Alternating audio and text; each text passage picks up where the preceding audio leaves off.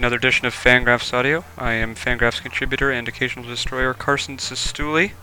On this particular edition of Fangraphs Audio, we invite you to meet the fantasy contingent of Fangraphs, that is our Rotographs writers, and we call this Rotographs Meets America. In what follows, I conduct three separate interviews with all six of our fantasy writers. In part one, you'll meet Misters Budreka and Golubiewski from the great state of Pennsylvania. We'll move to an East versus West battle, where Eno Sarris and Zach Sanders team up to discuss some interesting elements of drafting at the churn. And finally, we look to our fantasy veterans, Mark Hewlett and Brian Joura, who crushed my dreams with regard to Colby Lewis. Please note that this marks only the beginning of our fantasy coverage here on Fangraphs Audio. But before I say too much, let's get to the podcast. Oh, and one final note. You'll know one interview has concluded and another one is about to begin when you hear this sweet guitar lick.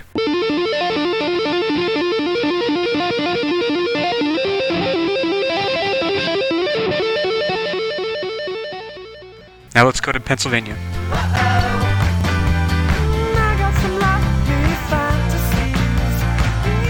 Hello and welcome once again to Fangraphs Audio. This is part one of our three-part series introducing the uh, Rotographs writers here on Fangraphs Audio. I'm here with two gentlemen joining us from the great city of Pittsburgh, P A, I believe, uh, more specifically Duquesne University. The uh, the man to my right is Mister Dan Budreka. He's a contributor to Rotographs. How are you doing, Budreka? Fantastic. How about yourself? I'm doing I'm doing real good. I'm up here. Uh, I'm, I'm conducting the pod from, from the great state of Maine. Well, I'll amend that. I'm doing it from the state of Maine. Eh. Well, well I don't know how great Sounds it is. Great. Yeah. The uh, the other the other uh, I don't know about great. Uh, the other gentleman joining us here is a man whose name I've never pronounced correctly. He's also at Duquesne, and his neighbor, his his name is Dave Golubiewski. You nailed it. I did nail it, and but uh, of course. That's impressive. Yeah, heretofore you will be uh, Dave Golubla or Golublabla. Um, Close uh, enough. Yeah, as you've become known affectionately around the website. Well, good.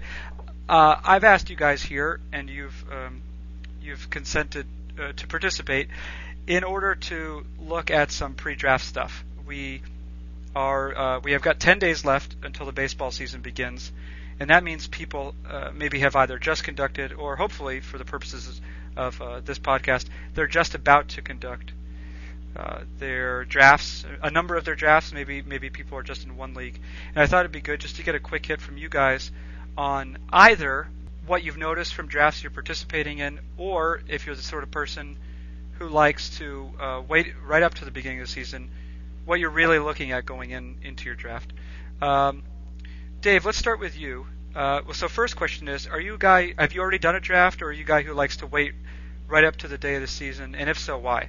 Well, so far I've done one draft, but for the most part, I like to wait until this time of year so you don't have another sort of Joe Nathan situation where you take a guy high, you know, his arm blows out, and then basically your entire season is shot. Now, is it mostly pitchers you're worried about at this point, do you think? Uh, yeah, for the most part. I mean, you get some injuries with the position player guys, too, but I think it's easier to find another comparable player that way. But if you take, say, just for example, not trying to jinx a guy, but if you take a Johan Santana and then he has an elbow problem, it's kind of hard to find another guy that's going to be able to fill in. Right. Hey, but Draco, do you have a do you have a similar read on this, too? Do you like to wait, or have you already conducted a couple drafts? Yeah, I do like to wait, actually. I actually haven't had my first one yet. But what I do is I take a lot of my friends to kind of help them out with their drafts sometimes. I'm out in the same league, of course. And they send me your draft results, and I kind of study who's going where, look at some A D P values, trying to get a feel for things. And I'm like, Dave, I'd like to wait to the last minute possible, day or two be, uh, before the season starts. So you know, hey, who's injured, who's won some jobs. So, yeah, you don't run into a problem like Joe Nathan or, like like Dave said, if you pop a guy real high that's a premier arm, but he falls down with an injury, you took him in the second round. I mean, how are you going to replace that value? So, you know, that's funny to obviously me. You, well, you you talk about how you like to you like to help your friends out with their drafts. It, it reminds me of the uh, you know Paul Paul DePodesta's blog. Uh, it uh, it looks dangerous. You go first. You're really throwing your friends to the fire. It's very kind of you. That's a good call. I mean, it's, it, and it's a shame that Paul hasn't updated that blog. It's been a while too. Well, yeah, it is a fun read. It's always kind of nice to get his thoughts. So, Budreka, let's uh, let me ask you this question first. You're talking about looking at some A D Ps, uh, where guys are going in the drafts. What are some observations you found? I mean, wh- what are some things you're kind of surprised by? Like, oh, that guy's going there, you know, and, and uh, maybe an inefficiency you'd like to exploit. I mean, one guy that's really stood out for me is uh, Astros starting pitcher Wandy Rodriguez. He's got some great peripherals. Last year he had a three point five four F I P. To go with the you know, nice glossy three point oh two E R A, and he's going, E S P N has him around like the eleventh round. I think he's a big arm with a lot of strikeouts. I mean, yeah, he doesn't play for the best team, might not get the best win totals, but he's coming off a big year, through two hundred plus innings. I think that's a guy that should be going a little bit higher. Um, another guy that's probably slipping through the cracks, it's in a great pitcher's park, is Brett Anderson, the Athletics' uh, young arm, and he's... Uh, He had a great second half. He kind of kept building. If you look at his monthly totals, he kept getting better and better, it seems. He's a guy I think that could have a huge year, kind of out of nowhere to people. And uh, also like- a guy that's dropping. Oh, yeah. Go ahead. Go ahead. Yeah, yeah.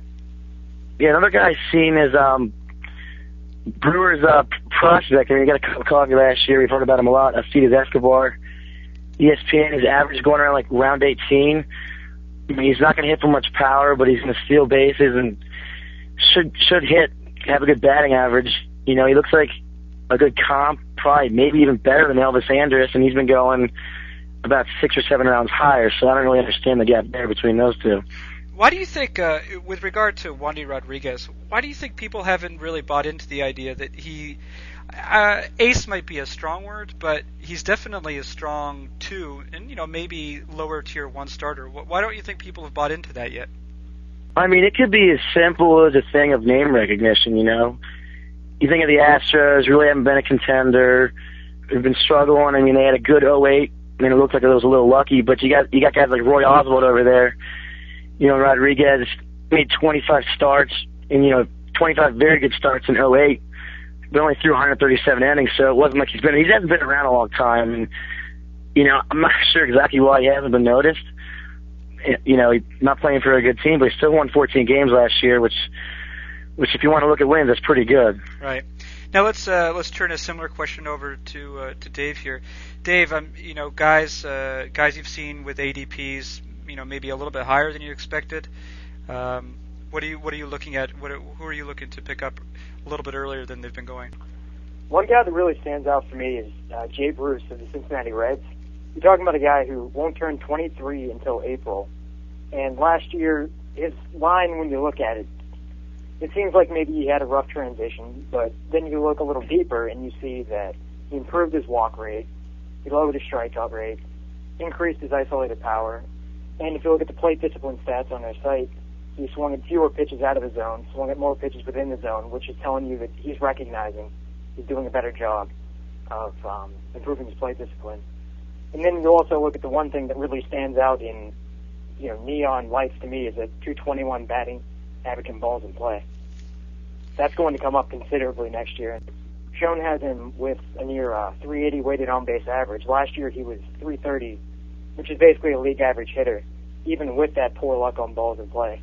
So I think you're talking about a guy who's going to be a top ten outfielder, and Mock Draft Central right now has him going thirty-eighth among outfielders, after guys like Johnny Damon, Michael Gudire, Brad Hopp. And I think you're going to see um, just an all-around force. Out of Jay Bruce, yeah. Um, how about uh, how about one pitcher that you like there? I think a guy that has gotten kind of a bad rap is Luke Hochevar. We're talking about the first overall pick in the two thousand six draft and huge expectations. And then you look at his E R A last year, and it was six fifty-five. And, I mean, you've probably got, you know, Dayton Moore looking for Sidney Ponson in Aruba when you see that.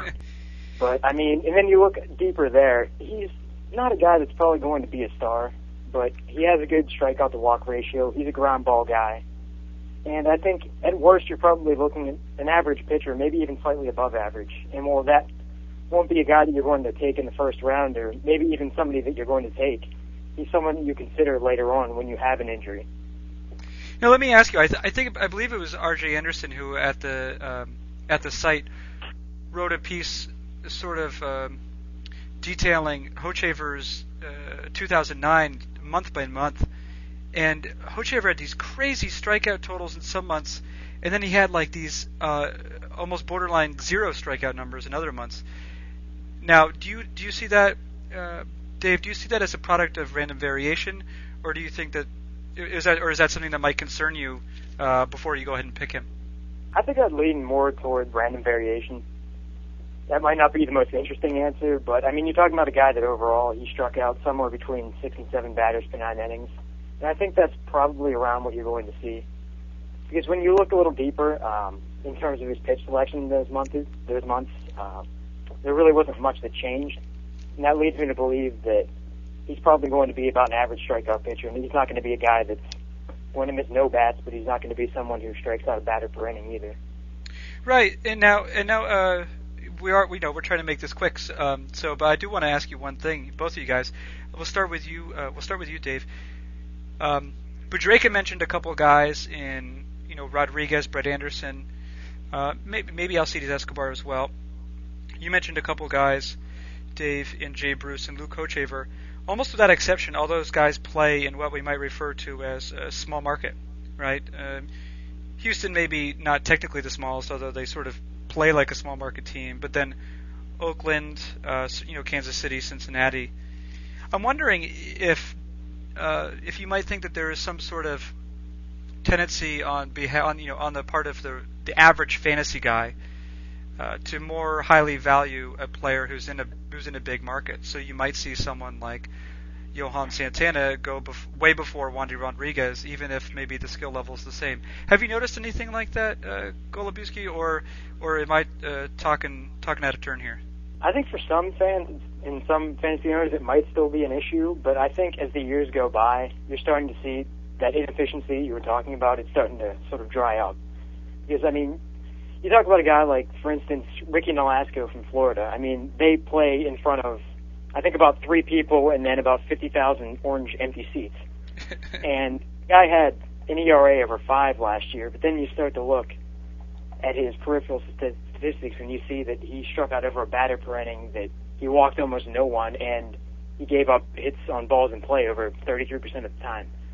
So, I mean, I think a lot of fans now, they have this sort of information at their fingertips, and they use it, so you don't necessarily have that inefficiency of the guy taking, you know, the Yankees' fifth starter or fourth outfielder over somebody that's a lot more qualified and talented in a smaller market. All right, but Jacob, what do you think? Would you, are you going to take a stance on this, or are you kind of fall in line with, uh, with Dave here? I pretty much agree with him for the most part. I mean, I don't think you know the average fan or fantasy players are going to be playing favorites and taking a guy because hey, he played on a winning team. But like I was talking about earlier with Wandy Rodriguez, I think it's very possible that name recognition can come into play. I mean, you look at a guy like Ian Desmond who's having a great spring with, with Washington and maybe the starter. You know, a lot of people may not know a lot about him. But then again, Steven Strasburg, maybe his name's popping up more. But if he plays in a smaller market team, he doesn't get as much attention. You know, then he, then he may be more of a hidden guy, but to you know, your fantasy experts, your, your people that play a lot, the diehards, you know, obviously they don't want to let anything like that slip through the cracks. Yeah. Hey, well, all right, guys. Uh, that's that's all the time we're going to use, though. To uh, we're going to move on to, uh, I guess, Eno Sarris and Zach Sanders. Thanks a lot for joining us. Uh, this has been uh, Dan Budreka. Thank you, sir. Thank you, too. Appreciate it. All right, and uh, and also David Golubiewski. Thank you, sir. Thank you. Take care. All right, take care.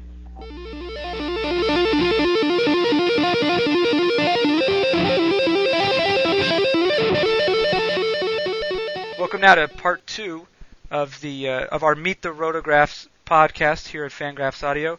Uh, now I'm joined by two additional authors uh, from the uh, Rotographs stable of uh, fantasy experts. Joining me to my right, and I don't know why I ever do this. I, I always uh, try and give directions. It doesn't make sense. Uh, joining me to my right is Mister Eno Sarris.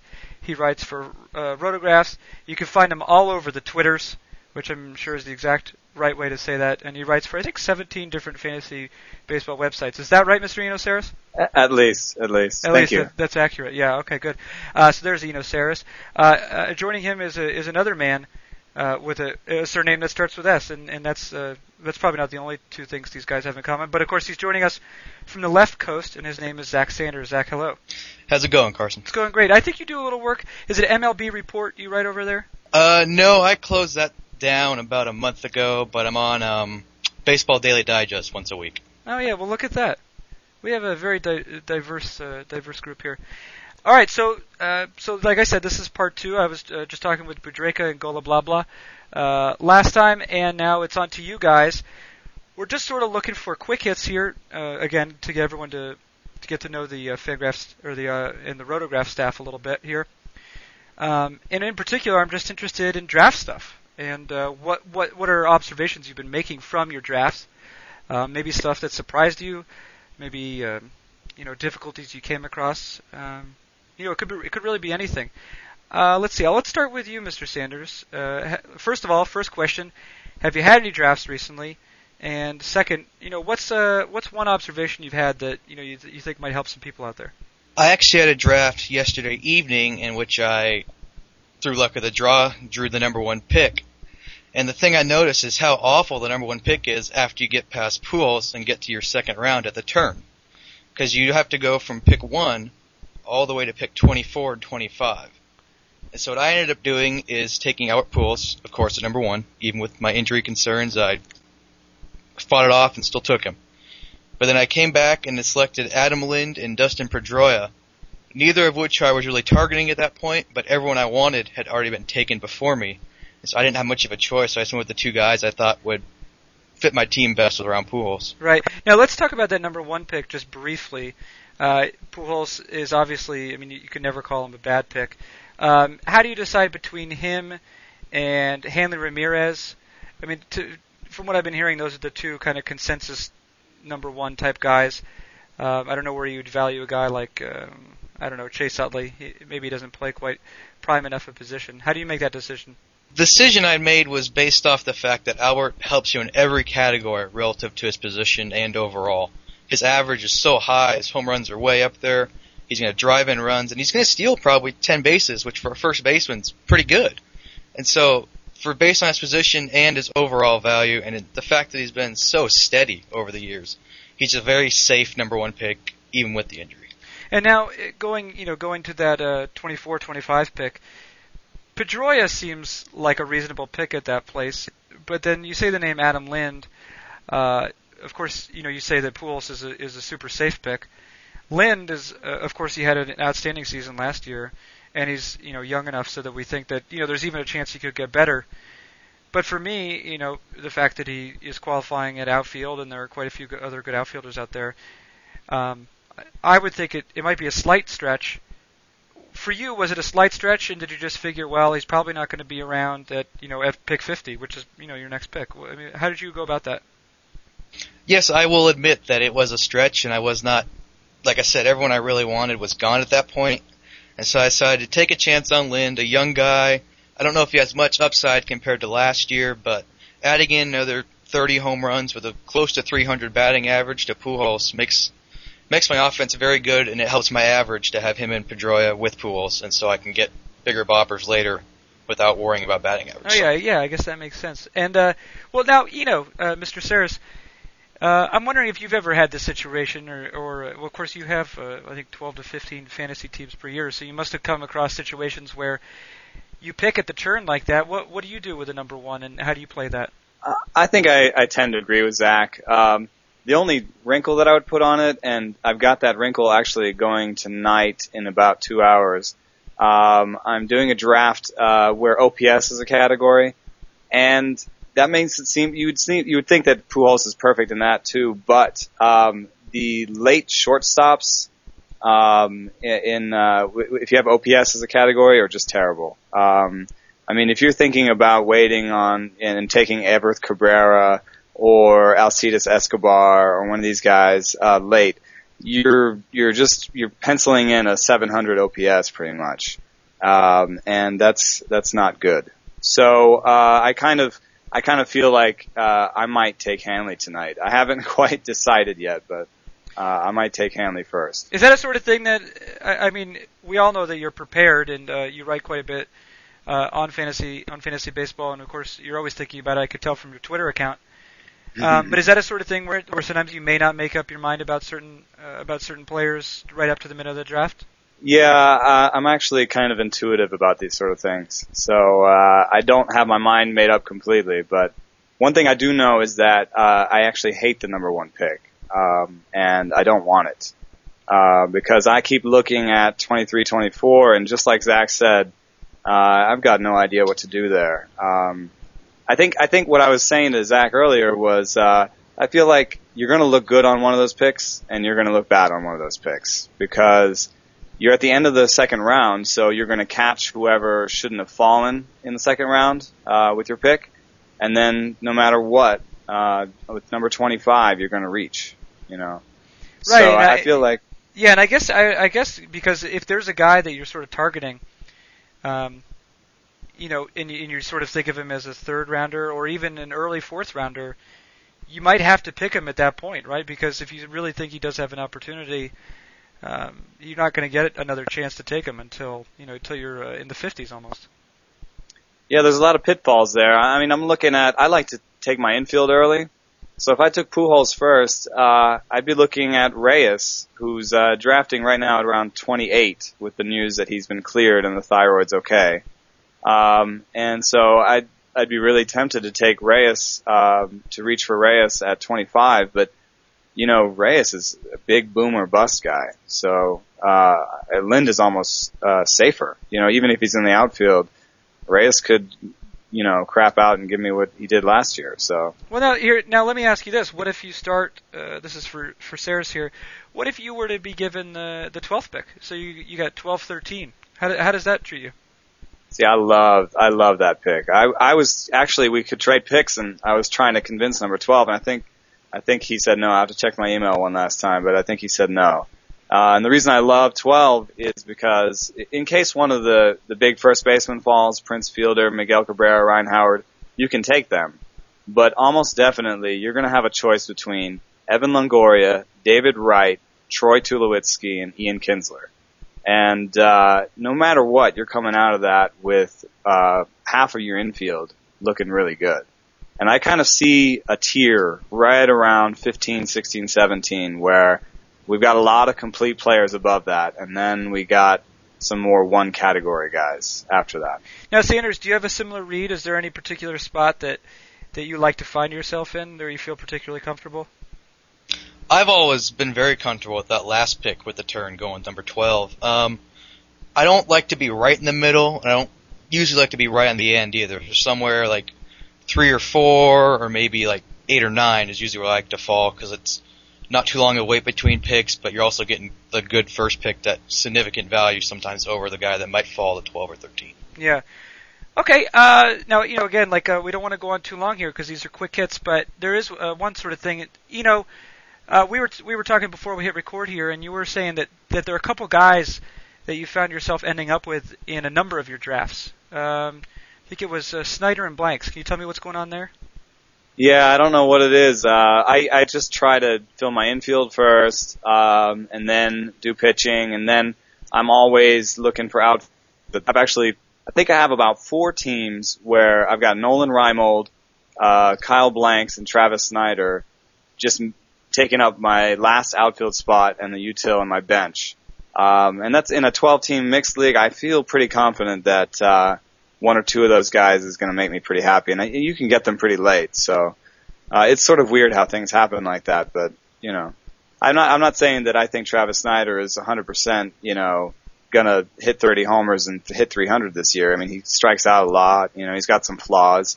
Kyle Blanks is a, is a man child. He's huge, but uh, I don't know what his batting average is going to be. But uh, I think well, between the three of them, yeah, especially in that park, that's a little bit scary for me too. But, I mean, I think he managed some ungodly number of home runs and like one hundred sixty plate appearances, despite that fact. Uh, he's almost three hundred pounds. I mean, the guy can the guy can get it out of there. But uh, I don't know what the batting average is going to look like. Right. And uh, we'll go to we'll go to you finally, Sanders, here. Uh, are there any guys that, either if it's this year or maybe you know last year, that you you always seem to gravitate towards that have ended up on your, your roster despite the fact that um, – you know, you would think that it, he would be more attractive to, to other players, other other owners. This year, one of the guys I'm looking at heavily is Colby Rasmus because he's falling all the way to very late rounds, and he's got a lot of upside because he's young and he's learning how to hit in the majors. He's got power and he's got speed that he really hasn't showed yet on the base paths, and he's got what I consider to be good upside, which is what I like to take with my last picks, someone who can provide much higher than that when the round they're slotted in. Okay. Hey, well, listen, guys, thanks a lot for uh, for joining me here and uh, uh, introducing your uh, your incredibly masculine, virile voices to the uh, Fangraphs leadership, or reader, uh, readership and listenership. Uh, I am Carson Sestouli, and this has been uh, Eno Sarris. Thank you very much, sir.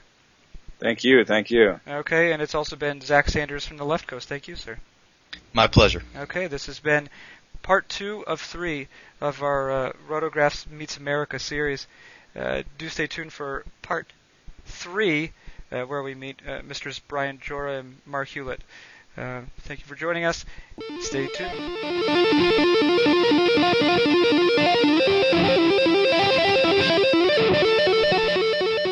Welcome to part three of three parts of our uh, Rotographs Meets America series.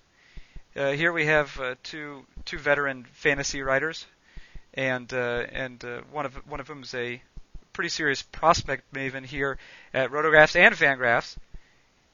You'll know him as Mark Hewlett. Mark, how are you doing, sir? Good, Kirsten. How are you? I'm doing I'm doing well. I'm do I've been having a lot of fun today. I get to to uh, talk to all the Rotographs guys, and uh, and that's been great. Uh, one of them, one of whom is uh, last but certainly not least, Uh, Mister Brian Joura. How are you doing, sir? I'm doing great. I'm excited to be on the other end of the podcast uh, with you. Earlier tonight, uh, Carson was on my podcast, and I got to ask him the questions. So uh, turnaround's fair play now. That's right. I'm bringing it. Although uh, this will not have the uh, the end of round bell ringing that uh, the fantasy face-off does. High quality production values on the face-off. I noticed that. I noticed that big time. You also have that man voice that introduces the entire thing. Oh, Bruce Buffer. Oh, good. The Let's Get Ready to Rumble. Mm-hmm. Wow, the real Bruce Buffer. Well, I'm a big uh, fan of this shameless plug here. Don't, oh, don't yeah. tell him. He's going to ask for a royalty. We have the, yeah, this is, uh, well, it is uh, Fangraphs Audio, sh- Shameless Plug City is its other name. Uh, That's okay. The Fantasy Face-Off Thursdays on Blog Talk Radio. Uh, if we're going to plug it, let's do it right. All right, Brian, you're going to start working for your money here. I was on that earlier with I'm you today. Paid? Fantastic. Uh, okay. Uh, let's do this. Let's talk about drafts. That's what we're here to do. Um, I'm curious about what you guys have been up to recently. Let's start with you, Joura, so you can uh, you can start earning that, like I said. Um, question one, you know, what was your most recent draft? Question two, what happened in it? Something that surprised you, maybe? Uh, something that, you you know, way, way other people behave that you didn't expect? Um, go for it. Uh, last night I participated in a twelve-team N L-only auction league uh, hosted uh, by uh, Roto Experts. I uh, had uh, a whole bunch of people from the uh, fantasy industry, and I was there representing uh, fantasy pros nine one one dot com. Um, it was... Uh, Uh, high talent, uh, high quality opposition, and uh, it surprised me, I guess, that uh, even even early in the draft, that lots of money was uh, flying off the board. Uh, people went for a, a little more money than I was expecting to, and I kept waiting for that uh, eventual lull when, when prices went down, and and uh, it really didn't see it in, in too many uh, in too many places. Uh, there was players uh, here and there who went uh, for under what uh, you would. You might think that their value would be, but uh, as a rule, I think that uh, there was a, a lot more money and a lot more one dollar players than, than certainly than what I was uh, what I was anticipating. Uh, to me, probably the uh, biggest surprise was right after I got uh, Nate McLouth for uh, sixteen dollars. I nominated um, Corey Hart, and uh, uh, he went for the same exact sixteen dollars that Nate McLouth went for, which uh, really caught me off guard because uh, I really don't think that uh, Corey Hart is much of a uh, a fantasy league uh, stud anymore. I know a lot of people were expecting at least last year for him to be a twenty twenty type guy, and he fell short, and uh, I don't think he's got uh, much of a chance of hitting either of those benchmarks this year. Yeah, now, Hart is probably a guy, correct me if I'm wrong, who's a little bit better from a fan- fantasy perspective than... Uh, than an actual perspective. I mean, would you at least grant that much? Yeah, I guess just because, you know, really not impressed with his defense either uh, from just looking at the numbers or from uh, the brief thing that we saw him in the spring training game that we uh, that we witnessed together uh, earlier this month.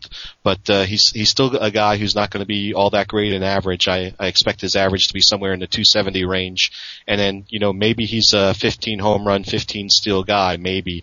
And I even have my doubts about that. So I'm I'm not sure really where the help is going to come from Uh, with Corey Hart. And you also drafted, I know this, uh, Chris Young uh, center fielder for the Arizona Diamondbacks. You you drafted him, or sorry, you uh, you bought him for eight eight dollars. Is that something that you're happy with? Uh, I mean, obviously we we have almost a Corey Hart-esque situation here, except maybe uh, a little younger. Um, what, you know, is that something you're happy with after the fact? Well, you know, you always try to talk yourself into guys after once they uh, wind up on your team. I've never really been a, a Chris Young fan, but uh, you know, you you look at uh, the production that he did down uh, down the stretch last year. He was so bad last year they sent him to the minors, and you know, I wonder if uh, that maybe worked as a little bit of a, a wake up call for him. When he uh, came back from the minors in the final uh, month of the season, month plus, he hit eight home runs. And we all know that he's got that power potential. I mean, I do think that he's uh, capable of uh, delivering uh, both in uh, in power and stolen bases. Clearly, you're not going to get anything from him average-wise. You know, I'm I'm crossing my fingers that maybe he can give me a two fifty average, but even that might be optimistic. But if he delivers that twenty home runs and twenty steals, you know, I'll certainly uh, take my chances with him at eight dollars compared to the guy who got uh, Corey Hart at sixteen. Yeah, now actually, Mark Hewlett, you you might be the perfect guy to ask about this, because Chris Young and Corey Hart were two guys who were who were touted as power-speed combinations, uh, or you know, who guys who possessed both those talents coming up, uh, you know, through the minor league ranks and then into the majors. I'm wondering how you sort of evaluate them, both, you know, like what they've become um, versus what they were expected to be, and then maybe where you see each of them going. I think uh, Chris Young uh, was a great pick by Brian. Um, he's a young guy still. Uh, he already has a thirty home run season under his belt. Uh, he also has the potential to steal twenty bases. So if all goes well, you've got a player that, you know, if he hits his peak, he, he's a thirty twenty season for you, and he paid, you know, less than ten bucks for that. I think that's that's a great deal. I think he, he definitely still has some upside. It's a pretty young, exciting uh, Arizona team. Um, you know, maybe he'll get uh, pushed there a bit by Justin Upton. Corey Hart on the other side, um, you know, he's got that pretty strong lineup around him, and it hasn't really helped him. Um He's just one of those guys that uh, had a ton of potential and uh, just missed on it. I don't think he's ever really going to to, to capture uh, that picture that everyone had really uh, painted for him early in his career. But Hewlett, he had LASIK surgery. You don't think that's going to cure everything? No, no, I don't think so. Okay, all right. Um, now, now we were talking a little bit, Hewlett, and uh, you said that uh, you know you, you went through your draft and it just worked out fine. Is that, you know, you, no no particularly surprising occurrences or observations? Now, is this is this a, a thing that happens for you a lot? You know, are you just a master of the draft, or or was this unique for that reason? I don't know if I mastered the draft, but I, you know, I was pretty ecstatic with my first two rounds, uh, picking seventh overall uh, to start off. I got uh, I got Braun seventh overall. I was thrilled to get him there. Um, And then I got Justin Upton in the second round. So, you know, that pretty much made my outfield right there. Um, I think the biggest surprise in that draft was that, I don't know if it was somebody living in the in the nineties or what it was, but uh, Manny Ramirez was drafted in the first round, uh, actually fifth overall. So that that was a pretty big shock. That's, that, um, is, that is pretty funny. um, now I kind of lost respect for that guy right off the bat. uh, well, you might beat him this year. Um, I just might. Now, you were telling you were telling me and Joura before we we started recording here. Um, there's something you like to do sometimes. I think you did it last year. You said you might do it this year. You like to kind of mix things up a little bit and test your fantasy metal, where you'll let the auto draft take over for you and perform the entire draft for you, such that you could spend the entire rest of the season fixing the damage. Uh, question, yeah, I, a couple of questions. Yeah, it's like, well, why do you do it, and how has it turned out? Yeah, I do it because it's fun. Uh, it's a little different wrinkle. Um, if you, you know, you play five or six leagues every year, you know, you, you draft each team, you tend to, to get a, I think we talked about this earlier too, we tend to get a lot of the same players uh, over and over again on different teams, and you let, letting the computer do it, you get a completely different uh, group of players, um, and sometimes you get stuck with some real stinkers, and it's a lot of fun to, to see, to test your ability to play the waiver wire and to handle trades And, uh, you know, it's, I think it's a great way to build some of those skills. And last year I did it in a Yahoo league and I ended up winning the league. Um, you know, I was able to, to trade for Prince Fielder when he was, his value was way down and then he just absolutely exploded. And I picked up Aaron Hill off the waiver wire of all places. And he had hit about eight home runs at that point and went on to hit a, you know, more than twenty more. Uh, so those were two of the key players that I was able to, to launch myself in the first place with. Joura, you ever try anything like that where you uh, maybe purposely, not mess up, but you create a, uh, a constraint for yourself to sort of uh, test your fantasy acumen? Well, to me, one of the uh, most fun things about fantasy baseball is the actual draft itself. So I really wouldn't try something like that, uh, certainly not in a, in a real league. I'm much more likely to do something like that in, in a mock draft where, you know, it's just, just for fun and just practice. And to me, uh, the, the drafting or the auctioning is, is really where, where I derive the most satisfaction from. And, uh, you know, I, I certainly, uh, applaud the ingenuity of, of Mark for trying something like that. It's just something that me personally that I would never do. It's a it's a sacred it's a sacred thing for you. Well, I don't know if I'd quite go to the, the sacred Indian uh, level for it, but you know, when when when you are aware of uh, what gives you the most satisfaction, I don't think that uh, you would uh, mess with that. Now, now listen, Joura, you mentioned something earlier that uh, is of some interest to me. I actually just a, a couple three days ago, uh, we're recording this on a Thursday night. I participated in my first auction style draft, um, and or I should say just fantasy auction, I guess, uh, against uh, some guys over at RotoWire. It's in the second league they have over there. And one thing that uh, I wasn't sure if I should wait for, or you know, but I, I think I ultimately I did. I was playing it pretty conservative. Was what you called the eventual lull that sometimes occurs, where I mean, literally, guys might be getting tired. I mean, this draft lasted upwards of uh, five and a half hours. I was wondering if you could talk more about that, sort of like identifying the lull, maybe where there's the low point where people aren't quite as excited about the draft, and you can maybe you can maybe nab a guy for, for that uh, during that time period. Well, yeah, because uh, especially if, if you're participating in an auction and uh, people are doing it maybe for the first time in a while, what usually ends up happening is they're so excited and they, they hear the big names. You know, you hear the, the Albert Pujols or the Alex Rodriguez, and you get excited and people are bidding and you get caught up in that Vegas-style action, and all this money goes off the board. And then you get to the middle of the draft where the names are less exciting and, and you see the guys who, who uh, don't even reach double digits in home runs, who are struggling to put up a two fifty average. And it's just kind of hard to get excited about uh, about those guys, at least to the same uh, level that you did when uh, you know you were saying Pujols or Hanley Ramirez or, or those guys. So you have uh, less money available and and and less uh, less exciting people. And like you mentioned, some people may even be hitting the wall physically. So a lot of times in the middle of the draft is, is really where you can you can clean up, because you have the people who spent money early, and then you got the people who are hoarding money for the end game. So a lot of times the middle of the draft is uh, where your bargains are. Hewlett, you ever try and work any magic uh, magic like that? Like whether it be a uh, could be an auction style situation or or maybe just in a draft. Do you ever find, I guess, uh, soft spots where you can kind of swoop in and uh, and take advantage of other people's uh, weakness?